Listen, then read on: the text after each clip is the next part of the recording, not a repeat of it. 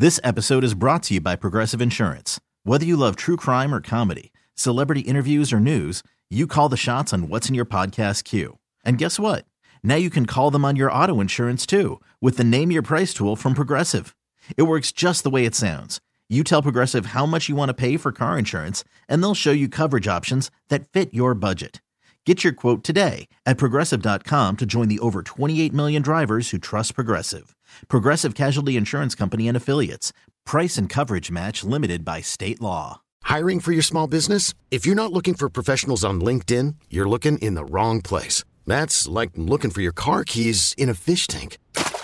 LinkedIn helps you hire professionals you can't find anywhere else, even those who aren't actively searching for a new job but might be open to the perfect role. In a given month, over 70% of LinkedIn users don't even visit other leading job sites. So start looking in the right place. With LinkedIn, you can hire professionals like a professional. Post your free job on linkedin.com slash recommend today. Yeah, and the, the NBA is a league with a short memory. You know, there was a time when, especially among Nets fans even, you know, Ben Simmons was a genuine menace.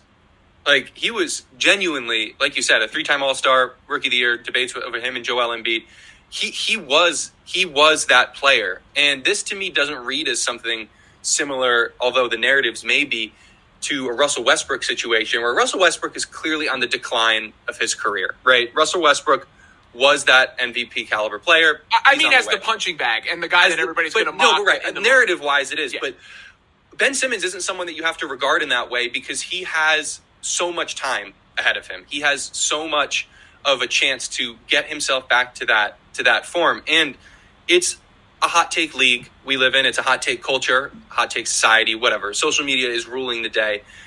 But what what I worry about is that infecting Nets fans. And I, I have already seen it that has. it has infected Nets fans because it's okay if that's the national media talking about that. But as soon as your own fans start to turn on you, as soon as your own fans of your team start to turn on you, I think that's really when it starts to it starts to click. I would say probably you know in, in, his head, and that's something that Ben has has you know admittedly struggled with the the mental side of the game, and that's something that is is really important eh, to acknowledge and to and to you know to foster and to take care of, uh, particularly with with the way social media works. Uh, you know, in in 2022. So I think that's what what really needs to change is that Nets fans they can't they can't fall victim to that trap, and athletes they notice these things. We and Keith, you're a big Yankee fan, obviously you saw I, I don't know who the quote was from, but uh, Yankee fans being shocked that Aaron Judge got boos uh, during the most recent playoffs. It's something that affects them when their own fans turn on them. It's something big. So Nets fans play better. To, play better. You know, I don't know though because it, if if you're going to be affected by that, like I don't know. Nets fans want to be a good team, you, and the, you more, get the more you start millions. booing Ben Simmons, the You more you start paid booing millions. Ben Simmons, the worse the team's going to be. But there's a there's a line between coddling and and being fair. Giving him I a like- like isn't coddling. You know. Yeah, but but the whole like I mean he does have to play better. Keith is right in that sense. Play better. You know, like how do you how do you silence it? Play better. That's How the do you solution fix to, it? to Who play better? And he, he is playing better. He is. And- if, and- and you're honing in on one aspect, though, Don't get me wrong, Hudson. I, that's also going from like the Yankees. You got to play better. I'm in the stadium when the fans boo them. Sometimes they're just booing them, making the last out. With Ben Simmons, I don't think Nets fans are going to boo him. But what it is is he. There were Nets fans expecting him to help against the Celtics last year. he definitely wasn't ready to enter that series when the Nets got swept. He, you know, they said he left the group chat. No, he wasn't even ready to go then. So now after all of this time and going into this year, I think there are Nets fans that are waiting to see the value in Ben Simmons, and it's not there yet. But the Nets team, even Kyrie, Kyrie came out and said, You guys want to come in here and ask me every day about Ben? We're on his ass. We're on his shit every day. But we're giving him positive affirmations. Like they're working with him. They know, right? They're these are hoopers that know. And you guys know if you if you don't step on the court for a couple months, your handle's not the same. Your shot is off. Your reflexes, how you react to things on the court, right? Anybody in the chat that hoops, and we are not NBA players. So imagine the highest level of competition, and you haven't played in 470 days. You're not going to be right in five games. This guy needs a whole month until we can see him get back. And he has flashes, right? He has it. He makes good passes. Um, we, we just need him to do a little bit more, and it will come with time. But honestly, I think what's going to happen here, Uh, we already mentioned Day'Ron Sharpe. I said he played 14 and a half minutes in the first game, 13 minutes in the second game. Let's move on to the third game, the Dallas Mavericks game that we watched last night. Day'Ron Sharpe got a DNP, and you're facing Luka, another MVP candidate. You're facing Jason Kidd, another top coach in the league, a top basketball mind, one of the greatest. Obviously, Jason Kidd, uh, former former Brooklyn Net. We all we all remember. So you know, or New Jersey Net and Brooklyn Net coach. So you go into this game at home, Spencer Dinwiddie back, and Luka and the shooters that he has around him. I don't know. I'm I'm looking at this game. They they competed last night, but I didn't ever think they were going to win. Even when it got late, I'm like, you're you're going to get out coached. It's a make or miss league. They're they're making shots. Royce O'Neale coming from the Bucks game, he had misses in that Bucks game, and I know they want they want to rely on him. They want to have confidence and faith in him, but he missed a bunch of shots down the stretch. Missing shots from the Bucks game. They went five minutes without hitting a shot in the fourth quarter. You're not going to win like that. And then the same thing carried over to the Dallas Mavericks game. Even though they were able to force OT, it's just not enough. Uh, 41 from Luka. He had his way. He was mad when uh, when Kidd called that timeout late. He wanted to, you know, finish them in, in regulation. It goes to overtime. And the biggest thing in overtime, I think they hit three threes or back to back threes, and you just see them coming off screens, guys wide open, hits the shot versus the Nets that are trying to improvise and draw something up or make it up on the fly and they can't get the ball in the basket. Yeah, I mean, I, I think that's why any encouragement um, has a disclaimer, just because you, you expect the, the Nets to lose those games every time. And eventually that result needs to flip. You can't just always expect them to lose those type of games. Uh, I like what Roy, I like the fact that Royce O'Neale's shooting it without hesitation, whether it's going in or not. There was one he took at the, the, the top of the key that I was just like, it missed, but I was like, good shot. You know, like he took it in rhythm. He wasn't afraid to shoot it. You got to let it fly because you hurt your team when you don't let the open shots fly. Know, that's one of the reasons Ben Simmons hurts the team was when he's out there and he's not even looking at the basket or he's not, you know, all I want from Ben, I don't care how many points he scores. All I want him is to attempt the shots that he can make. You know, like just attempt them when they're there. And that's why the Kyrie thing blew up. How many times has that happened to you on a court? Where somebody else, like I've had it happen to me, because you know I'm I'm more comfortable with the jump shot than I am in, in the paint as I've gotten older. And if I, I pass up on a layup, people are going to say, you got to shoot the ball. You know, and, and that's what, what Kyrie was saying to Ben on that play. But I, I think some of what you got at Keith is going to help the Nets going forward because it'll put Ben in a position to succeed if he's playing in a big spot more. It'll put Claxton in a position to succeed if he's getting more minutes without Ben on the floor. And, and I think when you bring Seth Curry in, who's a proven knockdown shooter, that can help with that. I think TJ Warren might be the biggest wild card because he's the guy with the most potential to be a third player who can just sort of score and, and create when things get tough because you, you don't you're never going to feel confident when it's Joe Harris or Royce O'Neale barreling to the basket. Right? Like anytime you see that happening in your in your head, you're going, no. You'd rather Kyrie be taking a fall away three. But David Duke though, David Duke Jr. I, I Yeah, like good to I see like what him. we've seen from Sumner. So, because the Nets need somebody who's going to take the ball to the rack. They don't have anybody who's Yeah. taking the ball to the rack. In the Bucks game, Ed, Edmond Sumner comes in and he's a, an immediate impact. He has seven points in five minutes, and then you don't see him again.